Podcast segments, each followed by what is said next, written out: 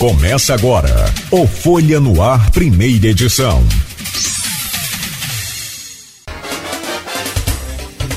Terça-feira, nove de janeiro de dois mil e vinte e quatro. Começa agora pela Folha F M noventa e oito vírgula três, mais um Folha no Ar. Deixa eu trazer o bom dia do João Vitor Carvalho, administrador da Obra do Salvador, hoje com a gente para falar um pouco. E eu acho que nessa, nessa missão de ouvir todas as entidades, a gente tem tido boas surpresas, agradáveis surpresas, apesar do momento ser...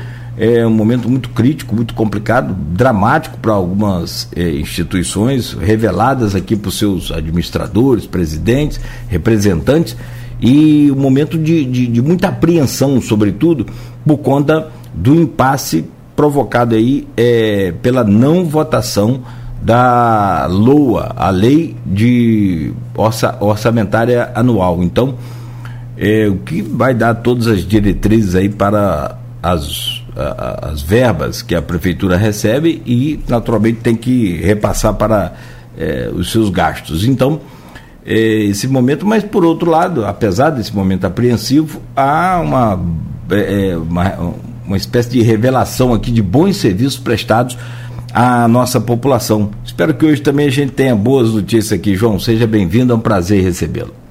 Bom dia. Bom dia, Cláudio. Bom dia a todos que nos assistem. Obrigado, Rodrigo, pelo convite.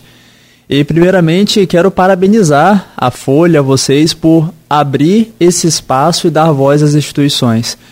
É, hoje, sem dúvida, o terceiro setor ele presta, de fato, um, um serviço é, de extrema relevância para o nosso município, para a nossa população. E quando a gente tem esse espaço, quando a gente tem essa oportunidade de mostrar o nosso trabalho é exatamente o que acontece, né? Essas surpresas que a população tem, que a imprensa tem, porque de fato somos nós que estamos lá na ponta, né?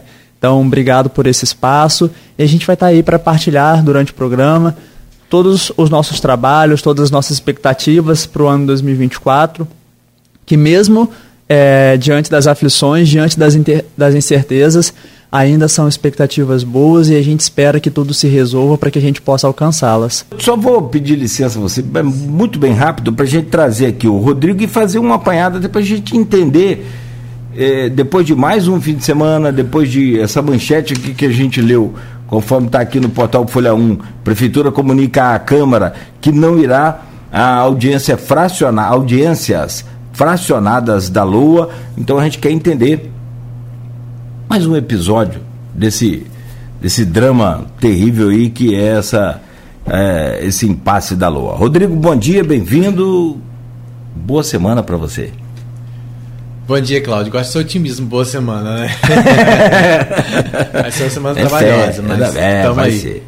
Agradecer desde já a companhia de todo mundo, né? Na Folha F M noventa e oito ponto três, agradecer a você, o Beto na técnica, especial nosso entrevistado, João Vitor Carvalho. A gente vai falar um pouquinho sobre a Obra do Salvador, que muita gente já ouviu falar é, do trabalho desenvolvido, né, por mais de três décadas, né, sempre, nessa, principalmente né, nesse encaminhamento de jovens, de adolescentes e jovens é, para o mercado de trabalho, a questão da profissionalização, é um trabalho muito sério, é, que hoje até te, existem outras instituições que fazem, mas eu acho que a Obra do Salvador, ela, ela desde o início, né, ela, ela cumpre esse papel muito bem, e a gente vai falar sobre, sobre esse papel, né.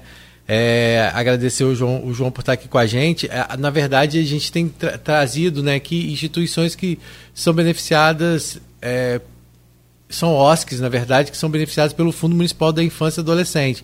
Só que a Obra do Salvador ela tem ainda, é, um, vamos dizer assim, mais uma situação, que além dela receber pelo fundo, ou seja, pelo o Conselho de Promoção do Direito da Criança e do Adolescente, ela também recebe por parte da, do Serviço de Convivência e Fortalecimento de Vínculos, da Secretaria de Desenvolvimento Social, e então isso, para essa questão do impasse da LOA, como a gente vem colocando, ela, nesse momento, ela causa muita insegurança para essas instituições que não sabem como elas vão iniciar o ano delas. Na verdade, elas desde o ano passado fizeram um planejamento com base nos recursos que elas receberiam, né, no início desse ano, algumas com acréscimos, e aí chega esse momento, elas começam o ano com essa insegurança, e a que tudo indica, isso não vai ter fim de imediato, pelo menos é o que tem parecido, né? A gente torce para que seja o contrário, ou até mesmo para que haja algum posicionamento, tanto da Justiça quanto até do Ministério Público em relação ao inquérito que foi aberto pela doutora Anique, né, o prazo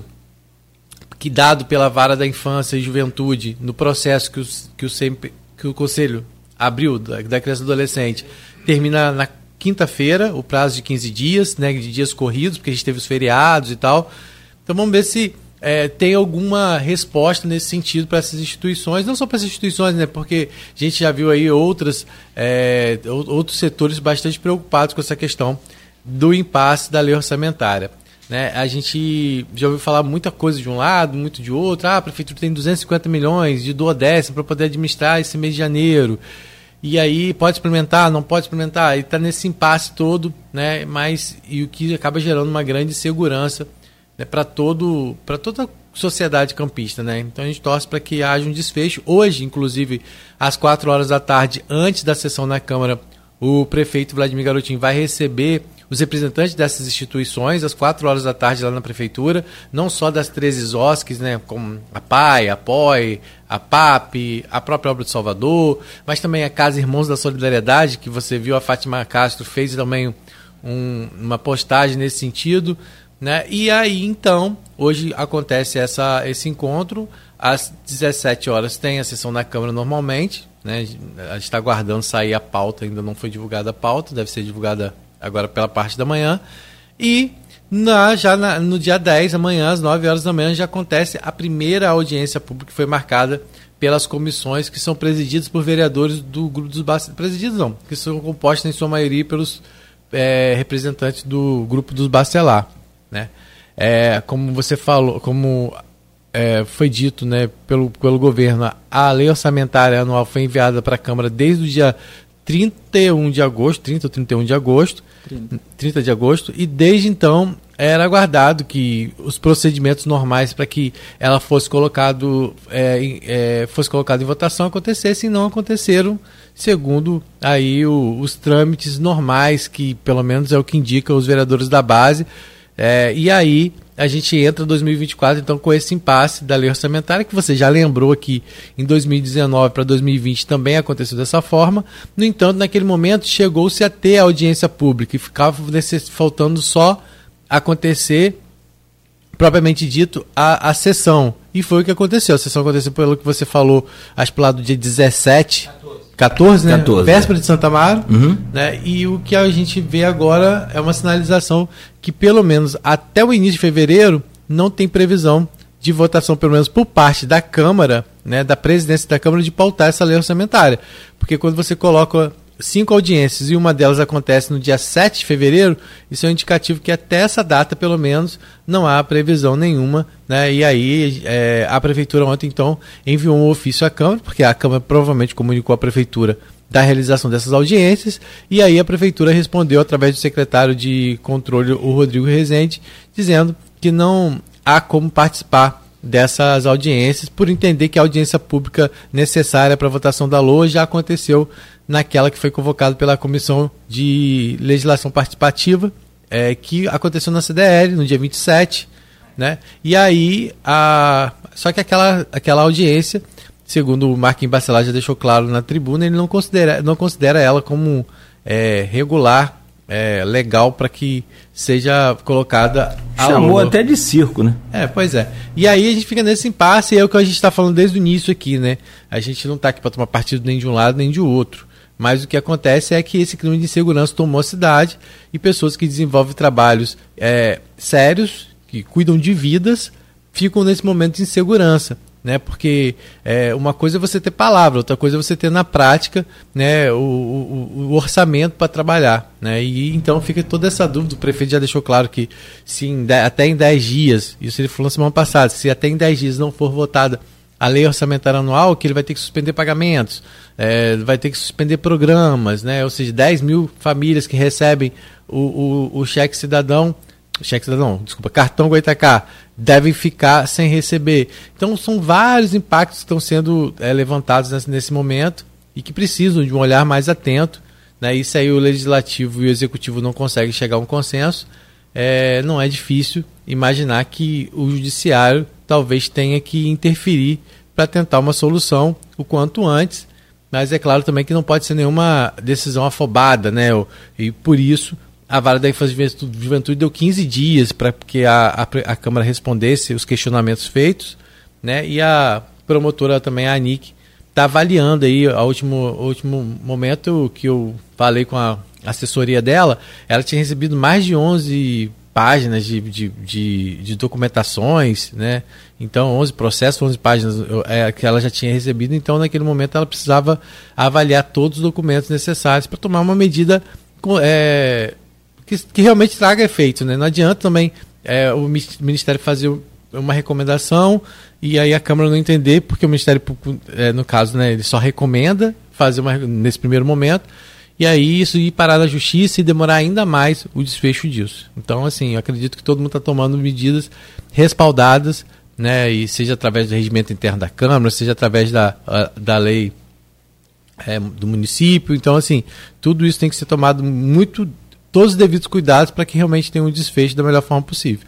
E aí aguardar hoje como vai ser, nessa reunião com o prefeito, depois a Câmara, amanhã a audiência, depois tem sessão na Câmara também, né, se for mantida. A sua cara é desanimadora. E aí, aí é aguardar. Aí balança a cabeça assim, é desanimador. Aí é aguardar. Meu pai. Mas é porque o Rodrigo tem as informações privilegiadas, e tem informação que não há necessidade de passar, até para não complicar mais é, ainda, não. E para não ficar... Sim, sim. Se me permite, só... concluir aqui meu raciocínio e você também é, fechar o seu aí, ficar à vontade. É, é, quanto mais se tensiona a corda, é pior. E você vê que entre os dois poderes hoje, os dois líderes dos dois poderes, não tem solução. Vai ter que ser de fora. De fora quem? Uma liderança dos grupos, as lideranças de, do grupo, dos grupos é, políticos, o, a justiça. É, o que tem-se esperança em, em resolver isso. Aí, só uma coisa, a população fica muito é, difícil da população entender, e eu entendo também, eu concordo. A pessoa chegou para mim, poxa, Cláudio, o que acontece é que eu estou vendo aqui numa postagem de um cara que conhece, ele é técnico, é advogado, é isso, é aquilo, ele falou que é, tá, tá autorizado a, a fazer os pagamentos e que não tem dinheiro. Mas não, ninguém falou que não tem dinheiro. O próprio prefeito já uhum. falou que tem o equivalente a quatro meses de salários para qualquer eventualidade de, de, de imprevisto, né? Emergencial. Ele tem um, o equivalente a quatro folhas de pagamento guardadas na prefeitura. Então, assim, é, quanto a isso, fica mais confuso para a população, né? É. Só uma pergunta. A pergunta é, se a reunião na C D L... para a discussão da L O A, que você deve ter participado também, João, não, é? Não vai ter validade para a, o presidente da Câmara, para a Câmara de Vereadores, segundo o presidente, essa que está tendo aí, fracionada, que vai começar hoje, né? Fracionada é, é, pela Câmara, sem a participação da Prefeitura, vai ter validade? Olha, a, a Câmara vai estar cumprindo é, o, que, o que prevê o, o regimento, né, na concepção dela. Então, assim, fora do prazo. É, exatamente, fora do prazo. Mas ela, na cabeça dela, ela vai estar, ela vai estar cumprindo. Se vai estar cumprindo, e aí o que interessa é se vai ser pautada. Então, se a daqui valeu, se a de lá valeu, acho que as instituições estão um pouco se importando nesse sentido. O que ah, elas sim, querem claro. é que seja, que seja pautada o quanto antes. Agora, só um comentário que eu queria fazer para que as pessoas, para essas pessoas que ficam especulando, a gente tem muita, hoje analista orçamentário tem um monte nas redes sociais, né? É. E, e, e, gente, muita gente fala assim, ah, Rodrigo, eu queria conversar com você para trocar uma ideia sobre isso, de fato é o quê?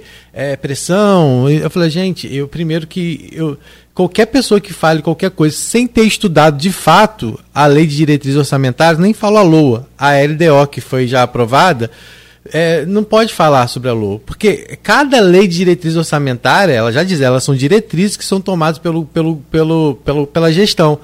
E ela, cada, cada lei de diretriz orçamentária, ela é de um jeito. Então, aquela pessoa que às vezes está falando com base na lei, na L D O do ano passado, ou está falando na L D O de outro município, está dando barrigado, porque se você não pegar a lei de diretriz orçamentária e estudar ela de fato, com tudo, o que, que pode? Pode empenhar nisso, não pode empenhar, pode, pode fazer isso. Não adianta, qualquer coisa que as pessoas vierem a falar nesse sentido, sem estudarem a L D O, sem saberem de fato como que ela é, é pura especulação.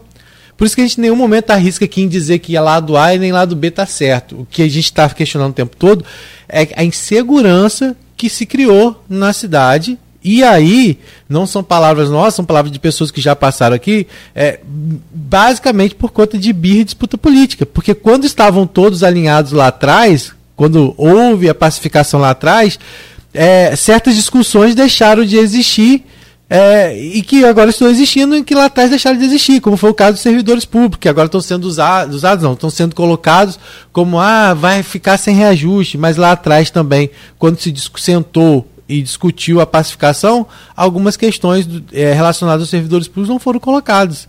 Então, assim, o que, que a gente está falando nesse momento é o quê? Instituições como a Obra do Salvador e todos os outros que passaram por aqui, elas se planejaram, elas se anteciparam. Pela primeira vez, acho que deu tudo certo na questão do processo para receber os recursos deles no ano passado. Eles participaram dos editais, foi tudo definido certinho para começar dois mil e vinte e quatro sem ter nenhum tipo de transtorno, pelo menos na tentativa. E aí vem no final de, do ano e acontece tudo isso. E aí, acho melhor do que ninguém para falar para a gente, é o... o João Vitor para explicar como que esse impacto, claro que a gente vai falar isso mais para frente, porque eu sempre gosto de fazer com que as pessoas conheçam um pouco mais do trabalho de cada uma dessas O S Cs, porque elas acabaram entrando num primeiro momento no olho do furacão, mas é um problema que não afeta só as O S Cs, afeta a vários setores da sociedade.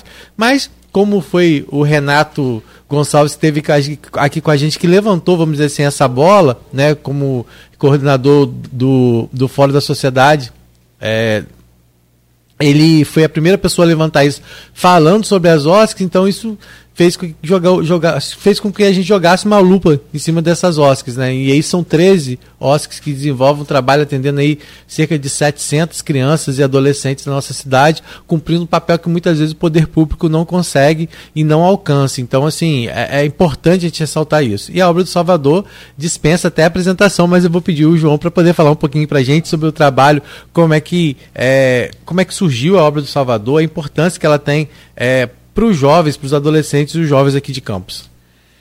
Perfeito. Então, novamente, Rodrigo, obrigado pelo convite, obrigado, Cláudio, amigo também ali que Beto. é Beto. Então, a Obra do Salvador, ela foi fundada, né, lá em mil novecentos e oitenta e sete pelo bispo de Campos, Dom Carlos Alberto Navarro, que veio com o objetivo, né, e a, a missão da Obra do Salvador, ela nasce naquele momento através do seu estatuto, que é oportunizar o protagonismo de adolescentes, crianças, jovens, famílias em situação de vulnerabilidade social.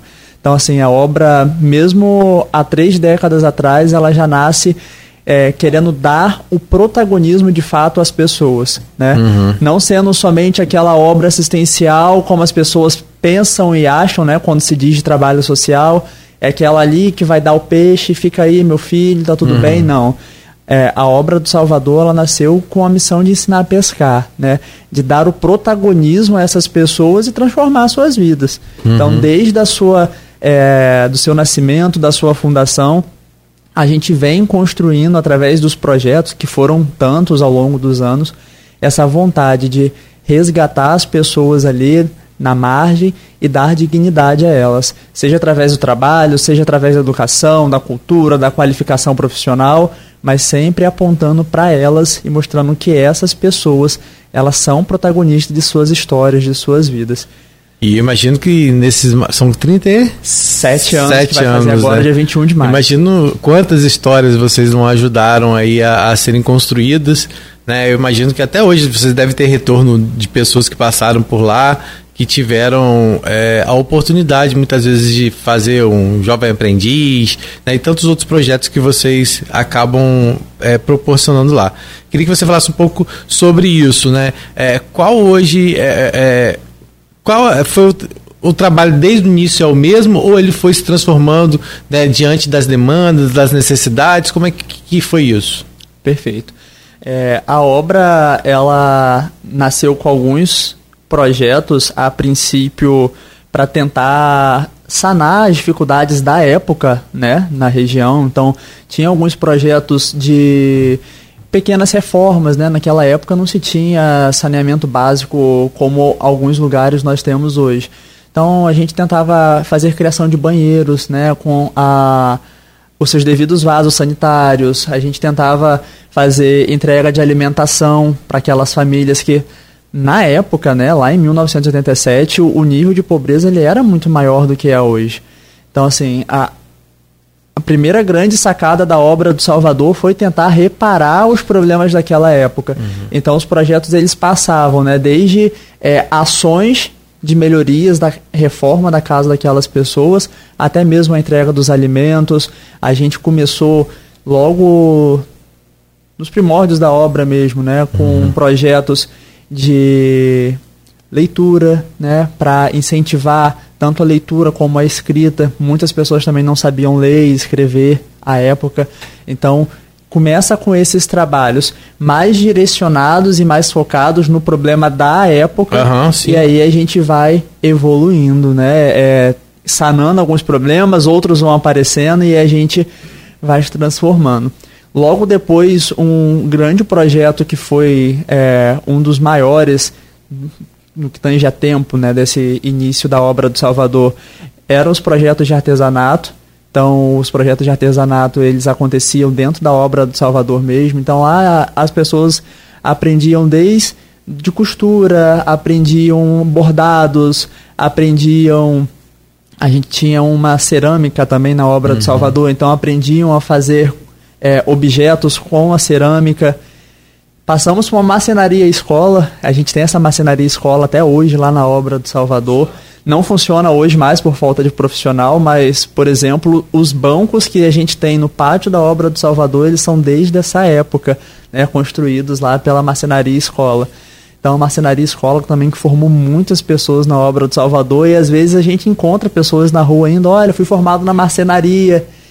Mais tarde, um pouquinho, veio a padaria escola, né, sempre assim, com é, cursos e ações que eram capazes tanto de fomentar a qualificação, uhum. mas também de estar tá, é, inserindo ali já uma visão empreendedora e o mercado de trabalho, né, para um pouco mais de autonomia para essas pessoas. Olha, eu vou aprender a fazer, mas esse saber fazer eu posso vender, conseguir uma renda ali para minha família, às vezes uma renda extra, às vezes a própria renda de sustentação da sua família. Uhum.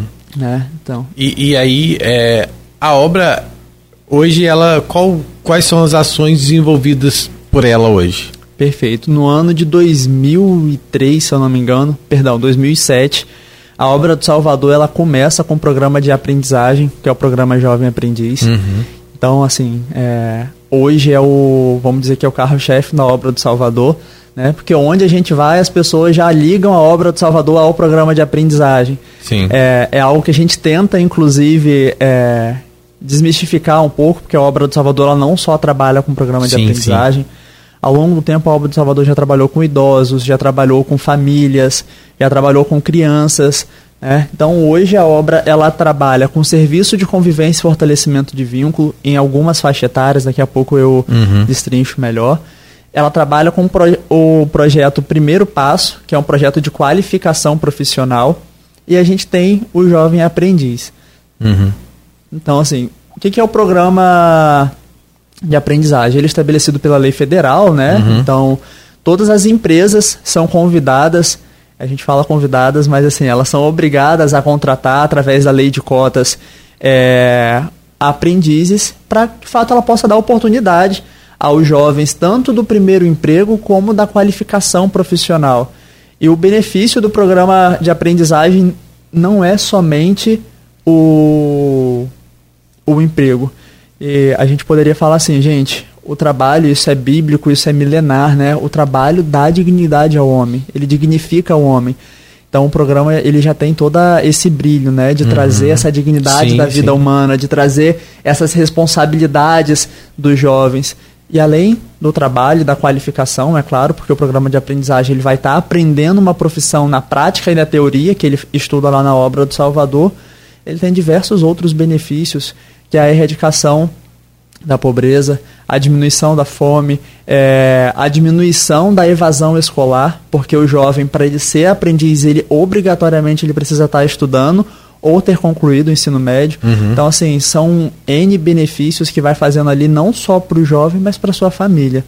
E a gente viveu muito isso, principalmente no período pandêmico, porque na maioria dos jovens que trabalhavam como Jovem Aprendizes, eles se tornaram, durante esse período, as suas únicas fontes de renda. E a gente sabe que o número de empregos caiu, né? Muitas pessoas uhum. ficaram desempregadas.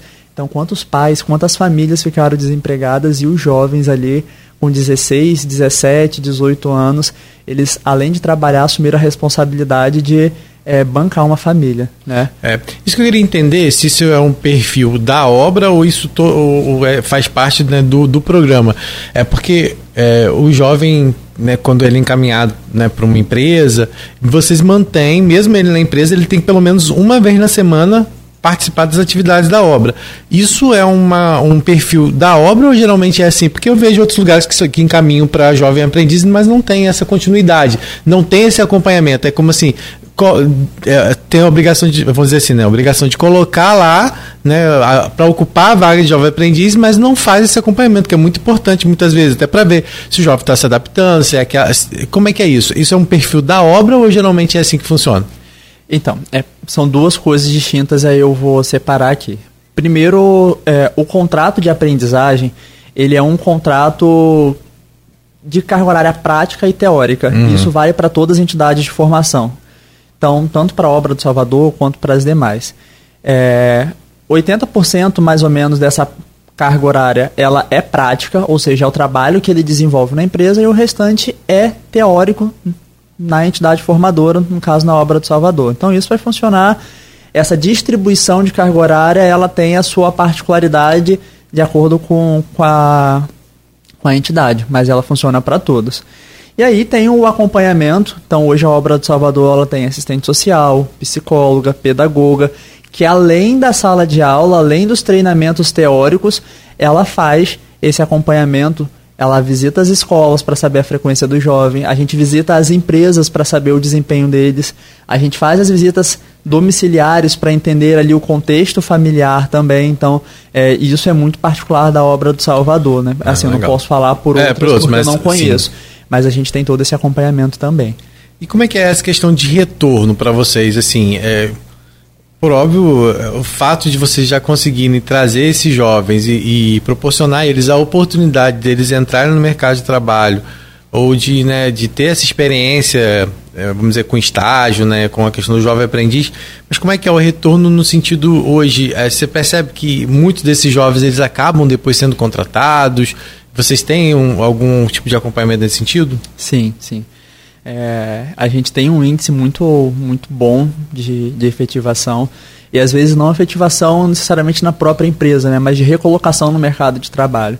Então, semana passada mesmo eu fui à farmácia e encontrei um ex-jovem aprendiz. E aí ele falava assim, olha, eu fui aprendiz da obra, e eu perguntei, e aí, foi rápido se recolocar? Ele, olha, levou três meses, e eu, você acha que o Jovem Aprendiz te ajudou, a Obra do Salvador te ajudou? Ele falou assim, cara, muito. Porque, de fato, o trabalho ele traz maturidade. Uhum. Né? Então, é, ainda que seja onze, quinze, dezesseis meses de um, um contrato, você entra uma pessoa e sai outra. Isso uhum. é inegável. Você tem, tem mais responsabilidade, tem mais compromisso. A forma da sua comunicação, ela é, muda, né? Ela melhora. Então, ele falou assim, cara, completamente. Completamente me ajudou nessa recolocação, porque, assim, eu era um jovem que, primeiro, não tinha experiência. Agora eu tenho. Eu era um jovem que era tímido, não gostava de falar uhum. em público, agora eu falo. Então, assim, todas essas barreiras que a gente precisa sanar para ser inserido no mercado de trabalho, a gente consegue construir ali na Obra do Salvador, e isso é muito importante para a gente. É, muitos... É, eu... A gente vai falar depois sobre o impacto da, da L O mais à frente, hein, Nogueira? Você depois lê até aquele, pode até ler aquele comentário que foi feito aí pelo Juninho, mais à frente. Mas eu queria que você falasse sobre essas etapas. Vocês começam a, a partir de que idade vocês começam a trabalhar com esse adolescente? Perfeito. Hoje a gente começa a trabalhar com treze anos. treze anos. Que é o primeiro passo ou não? Que é o Serviço de Convivência e Fortalecimento de Vínculos. Uhum. O nosso serviço de convivência hoje, ele está dividido em três faixas etárias. É, se a L O A permitir, vão ser quatro faixas etárias é, a partir de março, mais ou menos. Hoje é de treze a quinze anos, onde a gente vai trabalhar é, artes criativas. É, de quinze a dezessete anos, onde a gente vai trabalhar comunicação e tecnologia. E a gente tinha até trinta e um de dezembro a faixa etária de trinta a cinquenta e nove anos, que era o objetivo de trazer os pais responsáveis para dentro da Obra do Salvador para a gente conseguir fazer um trabalho é, mais na sua integralidade, né? Trabalhar é, qualificação, educação, cultura e família. Porque muitas das Sim. vezes são os elos que estão quebrados na vida desses adolescentes. Então, desde os treze anos, a gente começa a inserir ali nos jovens é, o que a gente chama de formação humana. Porque, assim, às vezes a parte mais prática, mais técnica, ele aprende na empresa. Mas a proatividade, é, o, a pontualidade, é, a empatia, isso é, são coisas que geralmente a gente não consegue ensinar assim da noite para o dia, né? Não é um computador que a gente vai ensinar a, a digitação, não, não é isso. Uhum. São questões mais internas mesmo, que a gente começa a trabalhar desde, o, desde essa faixa etária, para quando ele tiver um pouco mais maduro, a gente já conseguir é, encaminhá-lo para o mercado de trabalho. Então, então ele pode entrar lá com treze e sair de lá com... com... dezoito, vamos dizer assim. Pode, pode. E aí ele pode participar de todas essas etapas de Exatamente. formação. Como que, como que eles chegam até lá, por exemplo? É, é, ele, vocês que, esse caminho é feito de que forma? Para que esse jovem seja atendido, esse adolescente seja atendido pela obra? Perfeito. Todos os jovens do Serviço de Convivência, eles são oriundos de encaminhamentos do CRAS. Porque o Serviço de Convivência, ele é uma política pública, né, da assistência, que está vinculada ao CRAS. Então, assim, nós somos como um braço do CRAS, né, para fazer esses atendimentos que a gente chama de, de atendimentos indiretos. Exatamente. A gente começou atendendo é, somente o CRAS do território, que é o CRAS do Esplanada, uhum. mas devido à alta demanda e ao a quantitativo de vagas que a gente tinha ali na ocasião também, a gente expandiu. Então, hoje a gente atende CRAS de toda a Campos.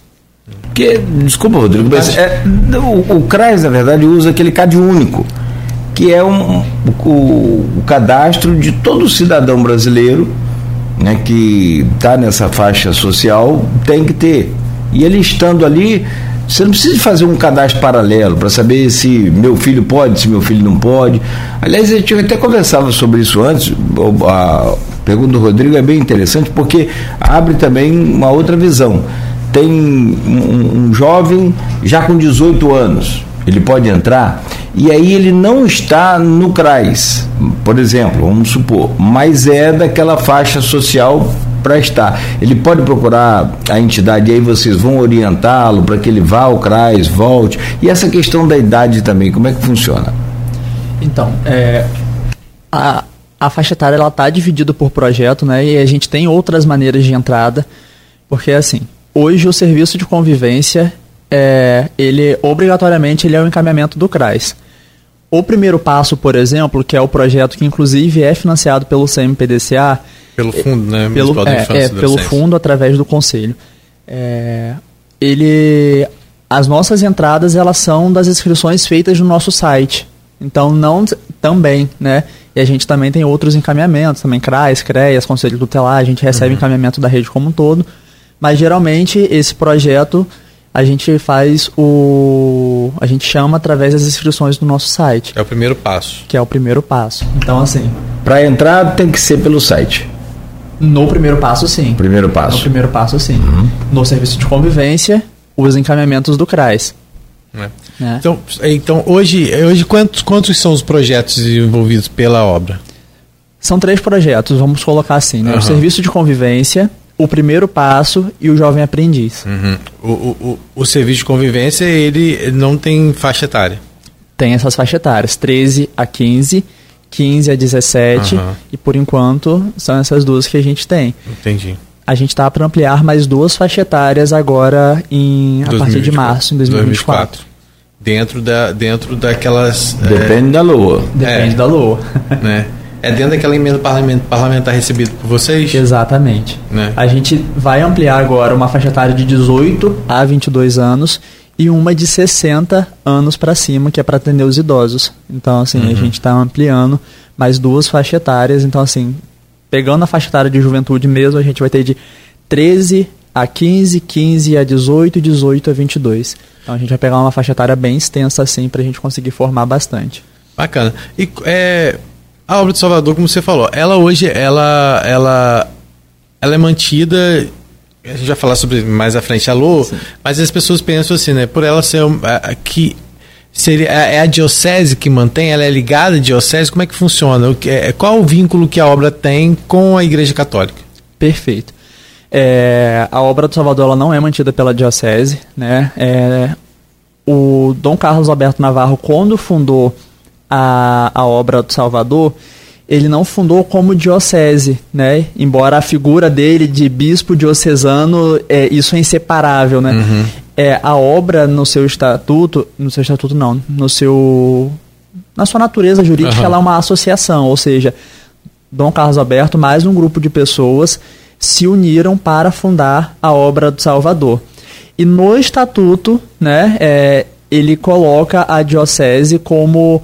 É, a obra ela tem a sua confissão, né? A sua confissão de fé católica ligada à Diocese de Campos. Uhum. Então, assim, nós temos, sim, essa ligação estatutária, onde não se perde o vínculo, uhum. né? Então, no estatuto, sim, mas na sua natureza jurídica somos uma associação. Então, a, a ligação com a Diocese é, de fato, a profissão de fé uhum. que nós temos. E, é claro, né, o, a sucessão apostólica que a gente acredita dos bispos. Então, de Dom Carlos Alberto Navarro passou para o próximo bispo, para o uhum. próximo, se não me engano, depois foi João Corso, né? É, a gente tem, teve Dom Roberto Guimarães, agora Dom Roberto Francisco. Então, essa sucessão ela vai sendo acompanhada, que traz essa ligação direta à Obra do Salvador também, porque são os nossos pastores, né? Sim, é quem... Sim. Dá o, os direcionamentos. As pastorais também ajudam, assim, de outras igrejas? Elas não, co- colaboram? Não. Assim, a gente começou a ter ajuda novamente em dois mil e vinte e dois, quando a gente resgatou a Feira do Salvador.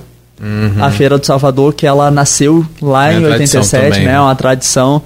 Por alguns anos, é, ela parou, né? Os acontecimentos, a gente não sabe porquê, que é de uma gestão um pouco mais antiga.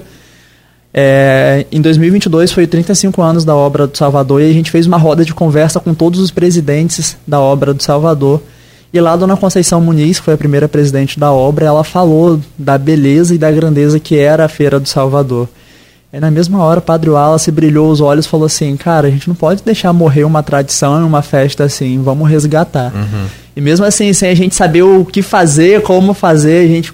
chamou as pessoas e a gente resgatou em dois mil e vinte e dois, em meia Copa do Mundo. Eu lembro que o primeiro dia da Feira do Salvador em dois mil e vinte e dois foi, infelizmente, no dia da eliminação do Brasil. Então, o que era para ser festa teve ali um pouco de tristeza, mas aconteceu. Em dois mil e vinte e três a gente é, continuou e a gente pretende continuar para não deixar essa festa morrer, né? Uhum. Então, assim, é, voltaram a ter algumas pastorais, por exemplo, a pastoral familiar, nos dois anos, levou toda uma equipe de voluntários para estar tá trabalhando lá, para estar tá servindo, a Caritas Diocesano também, R C C, então alguns desses grupos começaram a se colocar à disposição da Feira do Salvador para estar tá voluntário lá servindo. Tá certo, a gente vai virar aí a chave para o intervalo, né, Nogueira, para falar basicamente sobre essa questão dos serviços que podem ser prejudicados por conta desse impasse da Lei Orçamentária Anual aqui em Campos. Mas eu queria que você falasse um pouco sobre essa questão da, do Jovem Aprendiz. Vocês que fazem essa captação de empresas ou elas que procuram vocês, como que é esse trabalho também? Porque não é uma coisa muito fácil, né, Nogueira? A questão do Jovem Aprendiz, apesar de ser não, é, é, uma exigência... Tem umas... Tem umas coisas aí que eu já ouvi, até comentei aqui, o Rodrigo deve ter lembrado. Tem empresário que disse para mim que falou, ó, eu prefiro pagar a multa por não ter um jovem aprendiz, que é, eu acho que depende da, da quantidade, de, do tamanho da empresa, né? Do funcionário. Exato. E aí você é obrigado a ter jovem aprendiz. É, eu falei, rapaz, e o seu primeiro emprego? Foi como, né? Só que naquela época, década de, própria década de oitenta, era tudo muito informal ainda também, você já uhum. tinha, claro, as formalidades, a lei C L T é antiga, mas eu digo... A fiscalização é, era muito menor. Muito menor, assim. E você colocava um parente para trabalhar, e sem nada, sem é. reconhecer, enfim... Não tinha rede social, né? Que hoje não dia, tinha rede social. Que em dois minutos todo mundo já está sabendo. Vivia-se muito melhor. Enfim, mas com relação a essa questão do, do primeiro emprego, esse jovem aprendiz, ele falou, ah, eu prefiro pagar a multa... Porque o jovem ele não vai saber fazer, vai ter que ter outro para ensinar. Eu falei, epa, igual que você já nasceu sabendo fazer. Então, assim, não é uma forma de retribuir também, por Deus, tudo que você fez, ganhou e te recebeu, e fica nessa situação. Entre dar um emprego ao jovem aprendiz, que ele pode ter ali um futuro gerente, um, de repente até um sócio, quem sabe, depende do, do jovem, né? Tem essa dificuldade, você já, já, já, já enfrentou isso? Como é que você prepara esses jovens para esse tipo de situação também? Assim, e aproveitando para responder as duas perguntas, hoje é, algumas empresas buscam a Obra do Salvador, mas a gente faz esse trabalho também, ah, ligação, bom. E-mail, visitas presenciais, até porque assim, é, as empresas elas são os maiores parceiros para a contratação dos aprendizes. Então assim, sem empresa, a Obra do Salvador ela é só uma ponte, né? Ela é só um instrumento para ligar esse jovem à empresa. E assim, eu vivo isso na pele há cinco anos, né? Quantas empresas eu bati a porta, alguns não abriram, alguns bateram na minha cara e alguns abriram e falaram, olha, eu prefiro pagar multa. E é de arrepiar, porque assim, é, é uma falta de, de empatia, uhum. uma falta até de, de um pensamento mesmo... É, de gestão, sim, né? E depois quer cobrar uma sociedade mais justa também e, e tudo, né? Por N motivos, porque assim, primeiro, o tempo, e aí já trazendo, né, para as empresas que, que possam estar nos escutando, o tempo de qualificar e de ensinar um aprendiz é muito menor do que um colaborador já formado. Um aprendiz, ele chega com vontade de aprender, ele chega é, com vontade de trabalhar, ele chega sem vício de outras empresas. Então, assim, qual é o prejuízo para aquela empresa? Ah, ele já tem um benefício, o F G T S, ele paga só dois por cento. Então, o custo do salário, o jovem aprendiz é horista. Então, não estou falando isso porque, ah, então aproveita, explora. Não, pelo contrário, mas é um benefício para o empregador ter ali jovens para se qualificar, porque vão ser futuramente, como o Cláudio falou, né, gerentes, vão ser supervisores... É, então assim, a probabilidade de você formar um jovem aprendiz, aquele aprendiz ficar e ingressar uma carreira dentro da empresa, ela é muito grande. Uhum. Ela é muito grande. Então falar que prefere pagar multa é falar que tem dinheiro sobrando e não sabe como gastar. Infelizmente. Sim. A multa no mínimo é quatrocentos e oito reais, no máximo dois mil e quarenta e um reais. É, tá para tá para aumentar isso agora e depende por também... Por cada aprendiz, né? E tem também é, a forma que essa multa se dá, né? Hoje o Ministério Público, ele tá também, além da essa multa da não contratação, eles já estão é, aplicando multa por discriminação. Então, assim, é uma multa que com certeza vai aumentar e vai apertar o calo dessas empresas, porque é um ato discriminatório uhum. também. É, por que, que você não quer contratar? Porque é jovem? Porque é da comunidade, porque não é o, a, o tipo de pessoa, e que a gente escuta isso, né? O tipo de pessoa que a gente está procurando aqui. Não, mas qual é o tipo da pessoa que você está procurando? Porque se de fato é para dar oportunidade, e assim, a gente entende as dores da empresa também. Uhum. Por isso que a gente faz um trabalho de pré-aprendizagem. Sim, sim. É. O que, que a gente descobriu ao longo desse tempo? Se o jovem aprendiz não chega pelo menos um pouco qualificado, sabendo o que ele quer... a gente vai ter problema. Uhum. Quando eu falo a gente vai ter problema, a, é, o aprendiz vai ter um problema de permanecer na empresa, de aprender. Então, a gente tenta fazer, reparar isso antes para que ele tenha uma efetivação maior.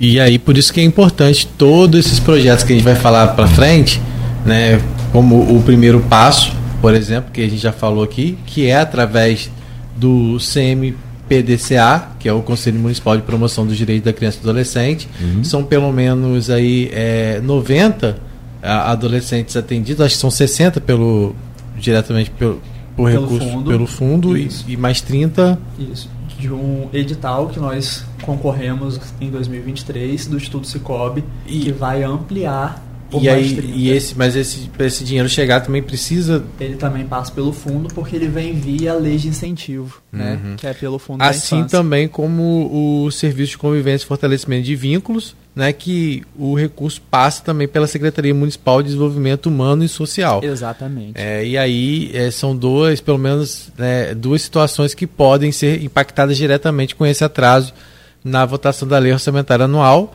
Acredito que hoje, nesse, nessa, nesse encontro que vai ter lá com o prefeito, ele vai é, colocar melhor para vocês como é que fica a situação. Né? A gente já ouviu promessas é, do próprio Leon, que é o presidente do Conselho Municipal de Promoção do Direito da Criança e Adolescente, que tentaria, junto à Secretaria de Controle, uma alternativa para pagar essas O S Cs agora em janeiro.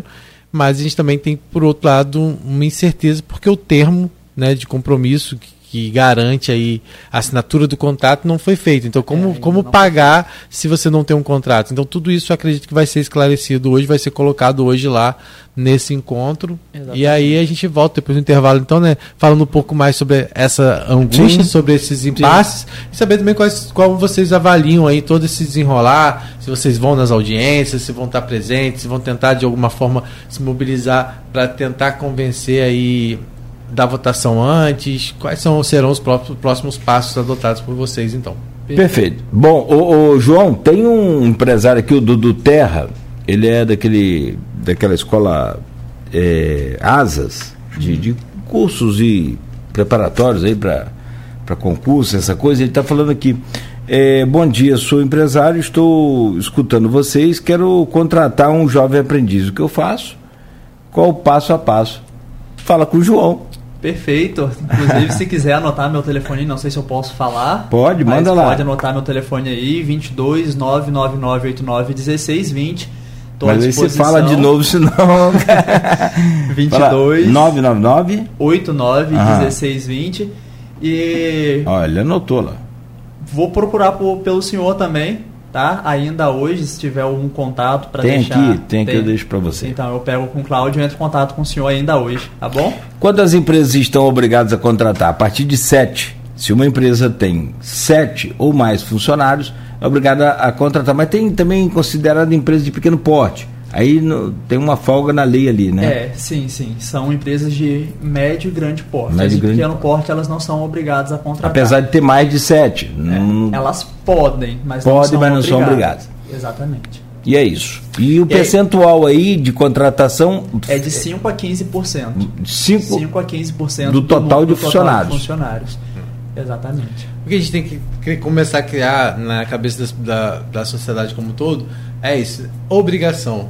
Né? Por mais que a gente sabe infelizmente, que, infelizmente é, é isso, é obrigação e não é cumprido, mas se todo mundo tivesse a consciência que a partir dessas oportunidades tanto se fala de ter uma sociedade é, melhor para se conviver, com mais segurança, nem precisaria exatamente. de quebra-mola daqui pro farol, cento e sessenta e seis quebra, não precisaria, não precisaria de tanto quebra-mola. E é um ato de responsabilidade, de responsabilidade. Então, e aí é esse compromisso que muitas vezes exatamente. a gente quer transferir para o poder público, para a O S C como Obra do Salvador, e que é uma responsabilidade nossa. Se todo mundo fizesse cada um a sua parte, com certeza a gente ter, viveria numa sociedade muito melhor, mais igualitária, com mais exato. oportunidades, com essa, com essa oportunidade que é dada a um jovem hoje e que ele amanhã vai oportunizar outro jovem. No futuro, ele vai entender a, a importância que teve aquele momento para ele. E é isso, é, vai, a renda só vai gerar se a gente fazer, fizer, criar novos empreendedores, oportunizar a, a, o mercado de trabalho a esses jovens. E aí, a gente quando vê as pessoas falando que ah, eu só faço porque é, porque é obrigação, né? Ou, é. né? É, é, isso só mostra o quanto a gente ainda precisa evoluir, né? Exatamente. Está distante. Mas o bom é que a coisa só consegue ser resolvida, só consegue ser boa para todo mundo a partir do bom senso. Quando é. tem bom senso, né? De conhecimento, um lado, né? Conhecimento, porque a gente, a gente conhece muito, por exemplo, a gente, né, é, a, a gente acha que... Como, por exemplo, eu não conheço como funciona o Jovem Aprendiz, aprendi um pouco aqui hoje, né? Mas quando a gente ouve, por exemplo, uma pessoa como falou para você, ah, eu não contrato ah. porque pagar a multa é...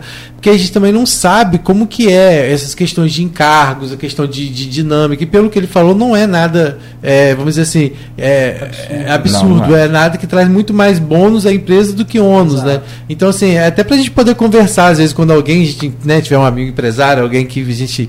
Pra orientar. É, é, é apesar fa... de ter pouco amigo empresário. Eles, né? reclamam muito que, é, é, eles reclamam muito que a faixa de, de, de, de, de horário de trabalho é menor, são só seis horas, não, não pode ser hoje. São seis não, são então, pode quatro. ser quatro ou seis horas. É. Seis. Aí no período de prova, acho que tem uma... Um dia não vai, porque tem que participar, quer dizer, né? Não sei exatamente.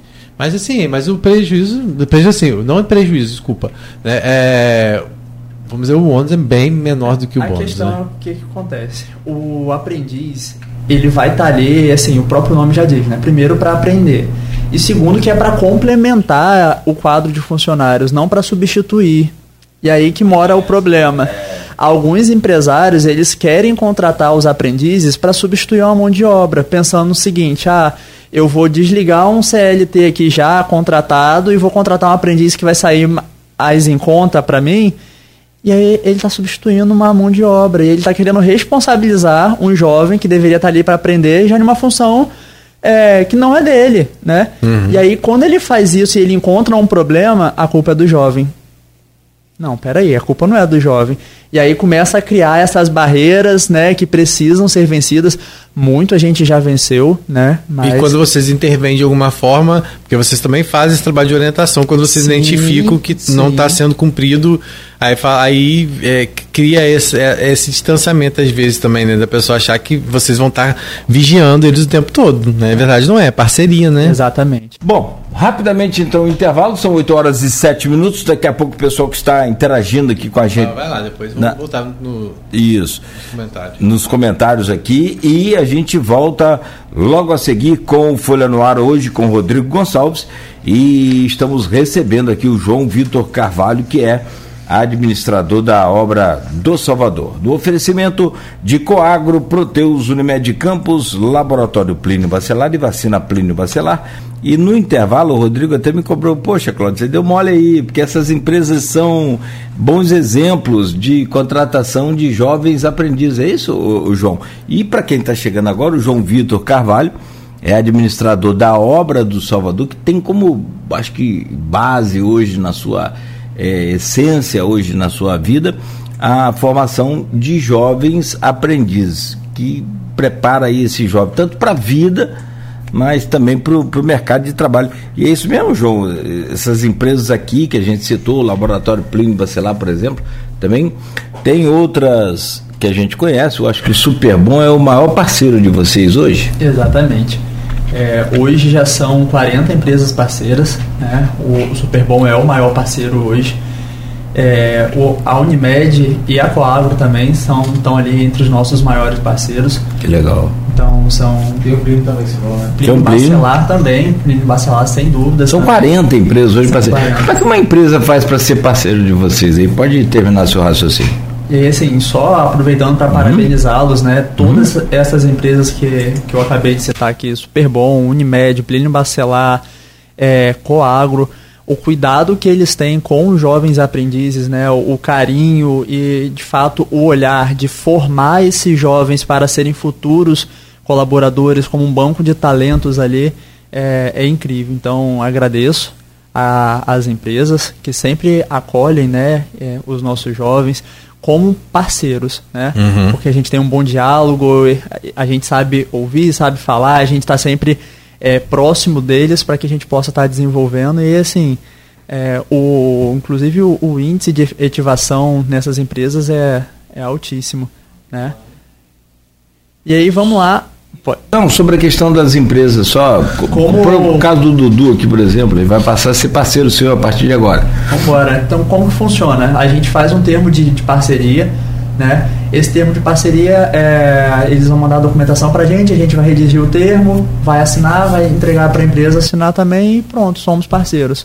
É bem simples, sem muitas burocracias, mas para que a gente possa de fato facilitar o, o processo de aprendizagem, né? Depois desse termo, aí a gente começa a fazer a definição de data, carga horária, qual curso, aí, a gente vai, aí sim entra uma parte um pouco mais burocrática, mas para parceria mesmo, é só a gente alinhar ali a questão de documentação, prazos, e aí a gente resolve rápido. Só procurar a gente ou passar o contato que a gente vai até vocês. Tem uma mensagem aqui no, no, no Facebook, Rodrigo? Vai, pode ler as mensagens, só para a gente ir sou... é, virando a chave, para quem está acompanhando, né? A gente falou um pouco sobre o trabalho desenvolvido pela Obra do Salvador durante esses últimos trinta e sete anos, né? É, e a Obra do Salvador, só para as pessoas entenderem porque a gente... É, desde o início, né, Cláudio, quando surgiu essa questão do impasse da Lei Orçamentária Anual, a gente vem ressaltando o trabalho dessas O S Cs, né, que são as organizações da sociedade civil, que recebem recursos tanto, é, não, a gente fala recurso da prefeitura, mas não é, é recurso do Fundo Municipal da Infância e Adolescência, que passa por dentro do orçamento da prefeitura, no caso do, no, específico sobre o, o Conselho Municipal de Promoção do Direito da Criança e Adolescente. No caso da Obra do Salvador, além dos recursos que vêm do Fundo Municipal da Infância e Adolescência, eles também têm recursos para os seus projetos vindos do... do Serviço de Convivência e Fortalecimento de Vínculos, que é, aí o recurso vem de dentro da Secretaria de Desenvolvimento é, Humano e Social de Campos. Não necessariamente são recursos também colocados pelo governo municipal, mas são recursos que vêm de, destinados e tem que passar por dentro dessa Você secretaria para ser encaminhado. Inclusive, né? Aquelas multas isso, é, é, jurídicas, judiciais e outras né? questões... É, por exemplo, né, se você quiser fazer uma doação para o fundo, você pode fazer. Então, é, uhum. então não é só dinheiro, mas o orçamento acaba estando vinculado a essa LOA, que é a Lei Orçamentária Anual. Então, por isso, a gente tem, tem sido uma oportunidade para a gente mostrar um pouco do trabalho, é, não só da obra, mas de todas essas outras doze O S Cs que desenvolvem aqui em Campos, né, mostrar a importância dela. A gente já recebeu aqui a Bem Faz Bem, a Meninos de Ouro, já recebemos a, o... Lar Fabiano, já recebemos é, a PAI, a PAP, é, a PAI não, a POI, a PAP. Apoia a, a PAP. É, amanhã, inclusive, a, amanhã, inclusive, quarta, quem vai estar com a gente é a representante da PAI, vai estar aqui com a gente. Né? Então, assim, a gente tem recebido todos os representantes dessas, dessas que cada uma tem um perfil dentro, né, das suas ações e muitas vezes acabam complementando também, porque elas Aqui acabam dialogando uma com a outra. São José, Patronato São José, né, que tem um trabalho bacana lá em Santo Eduardo, que a gente nem conhecia, a gente não sabia que não tinha sabia, um trabalho bacana exatamente. Lá no, no norte de Campos. Então, assim, vários trabalhos que são desenvolvidos e, como a gente falou, cada uma com o seu perfil, elas acabam dialogando também, né? É, então, assim, cada uma tem, nesse momento, uma preocupação muito grande com o que vem sendo colocado é, em relação à Lei Orçamentária Anual, principalmente sem saber como que vão finalizar o mês de janeiro, se vão receber, se não vão receber, e aí tem audiência pública marcada até fevereiro, aí até se discutir, votar esse orçamento, então vai ser mais um mês perdido. E aí como é que faz? Como é que paga as contas? Como é que se planeja? Como é que inicia suas atividades? Algumas iniciaram já agora as atividades, outras sequer pararam, né? Não tiveram nem recesso direito. Então, assim, como é que fica isso? Né? E aí tem alguns comentários, inclusive, do é. próprio Juninho Virgílio, que é vereador, né? Hoje é vice-líder do né? governo. Uhum. E aí você pode falar dos comentários e a gente tá. joga, rola a bola para o Aliás, uma boa pergunta para depois você, o João, saber se já começou esse ano ou está ainda em recesso. A gente não para. A não gente para. não parou. Então, assim, é, a gente continua o trabalho, né, o que nos traz mais preocupação ainda, porque os trabalhos não param, né? Então, assim, os trabalhos não param, a folha não para, os encargos não param.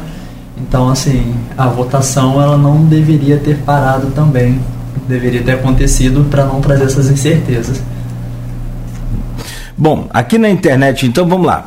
No Face, tem vários comentários. Dona Sebastiana, um beijo para a senhora, bom dia. Dona Sebastiana é mãe do Rodrigo. Se ela não entrar aqui, não tem. É. Já ganhou de Maurício, pronto. Mas o Maurício também coloca aqui, ó. Maurício Batista, nosso ouvinte número um, tá sempre aqui desde o começo com a gente. Ele diz aqui, ó, bom dia, cadê a preocupação do governo em discutir a LOA? Momento crucial para a relevância do próximo ano e das ações sociais. Esse comentário foi mais cedo, tem uma hora que ele fez esse comentário, foi quando o Rodrigo estava falando sobre a notícia que a prefeitura não vai participar das é, sessões das audiências públicas fracionadas. É, só para poder, quem está ouvindo, a prefeitura diz que não vai participar porque os prazos não foram respeitados, não tem como esperar até fevereiro e, a, e, a, e eles consideram que a audiência com a, com a, com a sociedade já foi realizada com a convocação feita pela Comissão de Legislação Participativa. Então, o impasse está nisso, e aí é, o que a prefeitura está questionando é o fato é, de estar tá se pro... de se estar protelando uma discussão que já deveria ter ocorrido, já os prazos todos já teriam sido descumpridos, e por isso a prefeitura, a prefeitura alega que se ela, ela, ela ainda essa audiência, ela, de uma certa forma, ela só está pro, prolongando um, uma, um, um, vamos dizer assim, um caos que já deveria estar sendo evitado na, na concepção da prefeitura. Então, por isso que a prefeitura está dizendo que não vai. Né? Então, eu convido até o Maurício e todas as outras pessoas que acessem lá o nosso site, porque vai estar lá com todas as explicações, inclusive com o ofício enviado pela Prefeitura à Câmara, detalhando os motivos pelos quais ela não irá enviar representante para essa discussão, que ela acredita que não dá mais para protelar até fevereiro. Muito bem explicado, como sempre, Rodrigo, detalhista. É, vamos aos comentários aqui do Juninho Virgílio. Você fala, ah, Nogueira, mas vocês estão lendo o comentário do Juninho. Foi ele que postou. Qualquer vereador pode ir. Qualquer outro dos vinte e quatro, né? Como assim? Já ouvimos aqui também vários é, representantes da, da oposição, inclusive entidade que tem ligação com a oposição, não tem problema nenhum, e é o nosso dever. Bom dia a todos, Juninho Virgílio. A Obra do Salvador é uma das treze instituições que já no mês de janeiro vai deixar de receber, então você já vai sabendo aí que você não vai receber, a verba do convênio com a Fundação da Infância e Juventude. Que não é convênio com a Fundação da Infância e Juventude. Que não é, né? É com o fundo, né? O Conselho, né? É isso. Pois só podem assinar o termo de fomento é, com o orçamento do município aprovado. Se eu não estou enganado, disse ele, seria um valor de trinta e cinco mil, quinhentos e noventa e um reais e trinta centavos. Qual o prejuízo que isso traz no entendimento ou no atendimento às crianças e aos jovens que são atendidos pela, pela instituição? E ele complementa aqui, antes de você responder, é, infelizmente, vemos uma... Cadê, cadê, cadê, cadê, cadê? Aqui, as emendas só podem ser aprovadas quando compatíveis com o plano plurianual e com a Lei de Diretrizes Orçamentárias, que é, que é a L D O. Quer responder o Juninho, por favor? Claro. É, assim, lamentar, né? A gente, é, a gente já desconfia, né? A gente já escuta algumas coisas, embora a gente saiba que existe um movimento, como o Rodrigo falou mais cedo, do Leon Gomes, que é o presidente do Conselho, de tentar resolver e sanar essa, esse não pagamento com o Rodrigo Rezende, do controle. Mas, assim, lamentar a gente ter essa incerteza, ou agora, através desse comentário, uma certeza do não recebimento do repasse do mês de janeiro, né? Até porque, de fato, o convênio não foi assinado. Isso é, é uma insatisfação, é, um, é uma dor, não só da Obra do Salvador, mas de todas essas três O S Cs. Então, assim, Juninho, é, quais são os prejuízos, não só para a Obra do Salvador? E aí, falando da Obra do Salvador, vão ser dez funcionários que vão ficar sem receber salário, vão ser encargos que vão ficar sem, sem pagamento, e aí isso vira uma bola de neve, né? Porque se a gente não paga encargo, a gente não tem a certidão, a, as certidões negativas de débito. Se a gente não tem as certidões negativas de débito, como que a gente presta conta, né? Então, assim, é, a gente até presta conta, mas volta a pendência porque a certidão não está atualizada. Então, a gente começa a gerar situações que provavelmente acumuladas durante um tempo, a gente começa a correr risco, porque a gente tem um certificado de filantropia, que é o SEBAS, né? Então, se a gente perde o SEBAS, a gente perde a filantropia. Então, assim, é, são N situações que podem trazer de danos para a Obra do Salvador. E mais do que isso, porque, assim, é, o que mais dói para a gente são deixar sessenta adolescentes, famílias desassistidos, né? Por hora, a gente não interrompeu os nossos atendimentos, eles continuam sendo atendidos, mas que a gente não Até sabe... Até quando vocês conseguem seguir com esse atendimento? Não consigo te precisar isso, Cláudio. Não consigo te precisar tipo, isso. Tipo, não tem um dinheiro em caixa, não tem uma reserva, não é. tem... É mês contado, né? É, As despesas são... É. Assim, a gente não consegue precisar porque, assim, é, a gente tem essa esperança, ainda que talvez cega, de que vai se resolver, né? É, hoje vocês vão ter um posicionamento é, do prefeito exato, mais claro a respeito a gente disso, essa, né? Esse posicionamento, porque, assim, esse movimento a gente sabia que estava acontecendo, uhum. né? Então, a gente sabe que existe um movimento acontecendo por parte do, do Leon, com o secretário, do próprio prefeito, que já falou algumas vezes que ele vai fazer o possível para atender uhum. as O S Cs. Então, a gente sabe que esse movimento existe. Então, isso, ainda que nesse cenário horrível, né, que a gente está vivendo de incerteza, a gente sabe que existe um movimento para que eles não nos deixem desamparados. Mas mesmo porque existe também, por parte do Ministério Público, a abertura de um inquérito civil público. A doutora Anique, né, provavelmente... está acompanhando tudo isso, não, é, e a gente sabe, né, da seriedade e compromisso dela, jamais acho que ela permitiria isso. Claro que tudo isso tem que ser feito dentro da, das medidas legais, e também tem por parte da Vara da Infância e Juventude também, né, uma ação movida, é, que também pode ter a qualquer momento um desfecho nesse sentido, né? Eu acredito que nenhuma ação também vai ser tomada é, sem que haja um respaldo, e a gente está confiante, tanto por parte ah. do Ministério Público quanto da Vara da Infância e Juventude, Exato. Pela seriedade, né, que elas se representam, né? Exatamente. Então, assim, a gente está vivendo um dia de cada vez, é, tentando... tentando viver dessa forma. Agora, você falou sessenta, os outros trinta que viriam através daquele da, do Instituto Cicobi que você falou, eles, esse, esse não, não passa pelo fundo? Passa, só que esse a gente não começou ainda. Uhum. Esse a gente não começou. Então seria a novidade para esse ano, seria ampliação. Seria ampliação. Então vocês já não puderam nem começar a escrever para essa ampliação. Não, não. E aí, assim, só para tentar vocês quantificar... Vocês tinham sessenta, já tem sessenta dentro do projeto. Vocês ampliariam para mais trinta e não vão poder fazer isso. Exatamente. Só para tentar quantificar para vocês, para vocês entenderem, hoje nós temos matriculados na Obra do Salvador, tá? trezentos aprendizes, duzentos jovens e adolescentes no serviço de convivência. Estou falando de quinhentos adolescentes e jovens, quinhentas famílias que estão sendo assistidas pela Obra do Salvador hoje, dia nove de janeiro, certo? Temos sessenta matriculados no primeiro passo, e aí a gente chega a quinhentos e sessenta, que é o, o projeto que, em tese, nós temos a parceria com o C M P D C A. Eu falo em tese porque o convênio não foi assinado, né? O convênio não foi assinado, mas o nosso trabalho não parou. Ele é, foi até dia trinta e um de dezembro um termo. O outro termo ele já estava aprovado para o dia primeiro de janeiro, então isso não nos dá é, uhum. esse tempo de pausa, né? A gente continua o trabalho. Então nós temos quinhentos e sessenta. E nós temos, para começar, mais trinta jovens do primeiro passo, que é, é também pelo C M P D C A, que é uma ampliação do nosso trabalho através de um recurso de um edital de financiamento do Instituto Cicobi, que nós fomos contemplados no fim do ano de dois mil e vinte e três para dois mil e vinte e quatro, ou seja, esse ano é, não vão ser só sessenta, vão ser noventa atendidos, e mais cem jovens para o serviço de convivência. Ou seja, ao todo, a gente está falando de seiscentos e noventa atendidos e de cento e noventa que podem ser impactados pela não votação da L O A. Porque uhum. quinhentos a gente já tem. Esses cento e noventa são cento e noventa que vão depender desses financiamentos que estão travados no orçamento do município.